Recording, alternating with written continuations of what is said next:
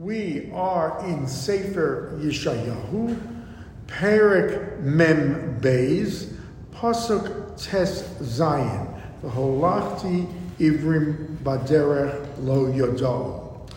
So we've seen at the beginning of Mem Beis, there is the prophecy Yeshayahu gives on the Mashiach, that there will be a time when a Messiah comes the Navi tells us that one of the basic, if not the basic task of this Messiah is to bring mishpat to the world. And we said yesterday that mishpat means a type of justice, tzedek, and that the purpose of it was to educate the world, the non Jewish nations not to convert them, not to have them do all the mitzvahs that we have, but to teach them the basic seven mitzvahs we call B'nai Noach, which plant the seeds of a just, moral, ethical society by which mankind can in fact live. And continued, Yeshayahu, this Moshiach, is not going to do this with fire and brimstone and dramatics. This Mashiach will be a very soft spoken, tranquil person who will bring the people to his side by their a their eagerness to learn and to absorb what he has to say and by virtue of his own persona will create an atmosphere of just quiet tranquility effective teaching and a changing of the world order, as it were.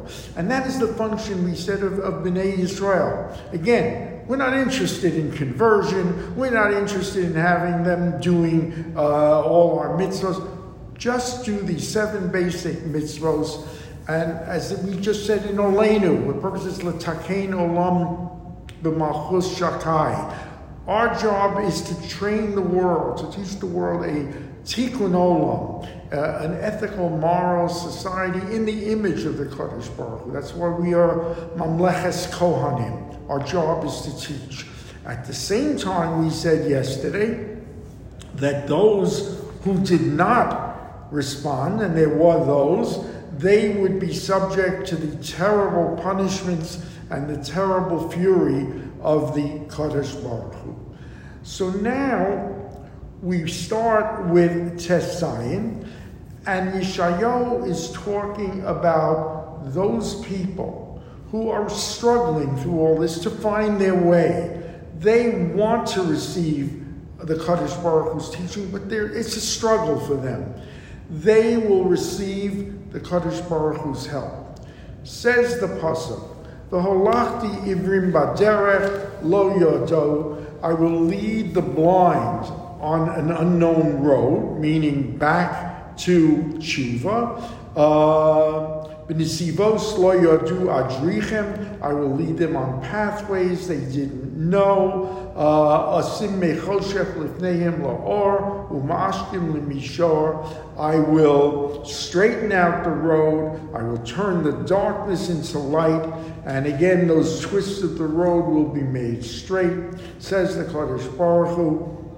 Asisem, I have done this in the past, The below Avzavtem, and I have not forsaken them, and so I will continue to do. Uh, the hand will be outstretched to the Balchuva, those who are struggling to return to their basic Judaism, want to learn their Judaism. I am there. The flip side of that is in Pasuk uh, Yud Zayin, Nasogu achor. Those, however, who have turned their back have trusted in the pagan images. They will suffer the humiliation of those who put their faith and trust in idol worship. Those who have said to idols, You are our God, they will be totally humiliated in that messianic era.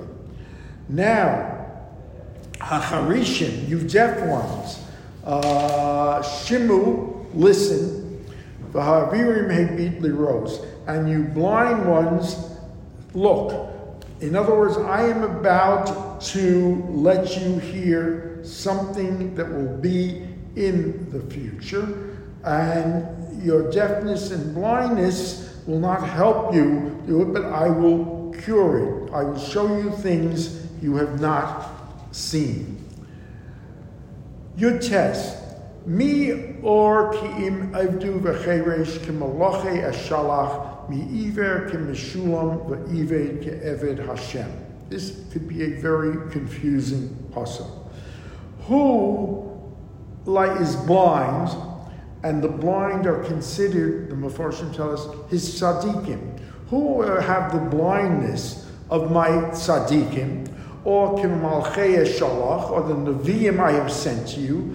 Me Iver, who is blind, Kimishulam, the Iver, Ke'eved Hashem, those who are tzaddikim, those who are my servants, those who are my messengers, and those who are Balei uh, Tshuva. Uh, Malachi would be my Tshuva, who are as deaf or as blind as them. So what does that mean? So some of the Mepharshim say these three groups Kodesh Baruch Hu is saying to them that even though you are tzaddikim, even though you are Nevi'im, and even though you are Balei Tshuvas, you are still blinded and deafened that you don't see what's going on around you, that your fellow Jews are falling by the wayside. That would be one interpretation. Another would say that these are people, that this Eretz Yisrael are saying, the bad people are saying that these malachim, these iverim, they, they, they, they're like blind. They don't see. They're tzaddikim, but they know nothing. You will see too how wrong you are in this. So that the tzaddikim are blind, blind either to the mistakes of their fellow man, or it's taunting those who call them blind that they will in fact uh, be repaid for their disrespect. Excuse me. Pasuk Ra'os rabos pakoach aznayim velo. There is much to see, but you do not notice. Your ears are open, but you do not hear them. So what I see now, what I'm about to deliver to you, is a message beyond your comprehension.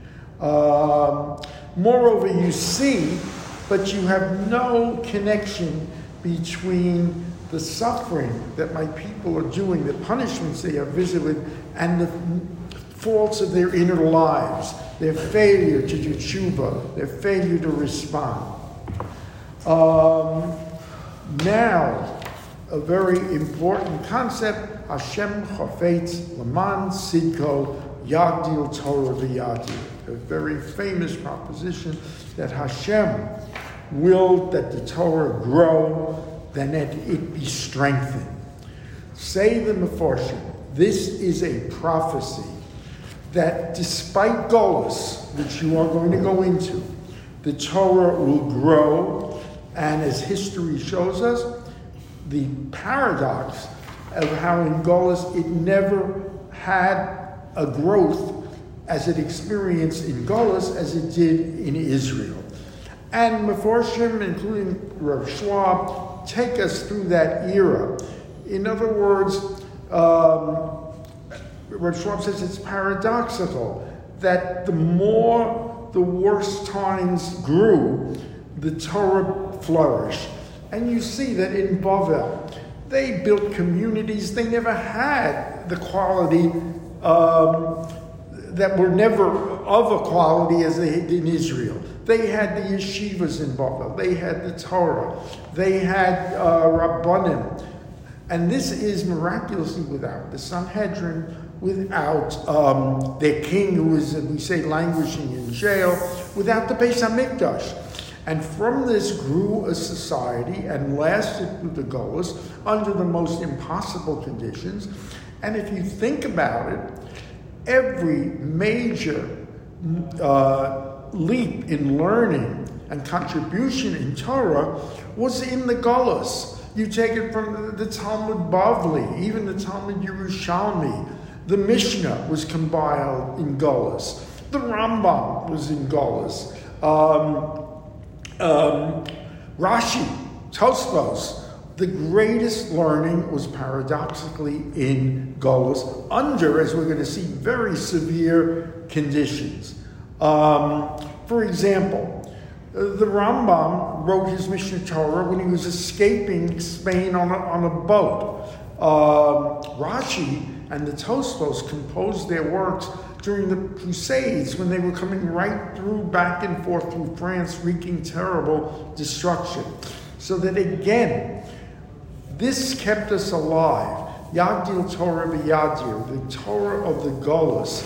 Um, we should add the Shulchan Aruch the Mishnah Brura are all composed outside of Golos. And so continues the Navi. Behu am bezuz b'shasli hafei b'churim kulam ubevati kalaayim hechbau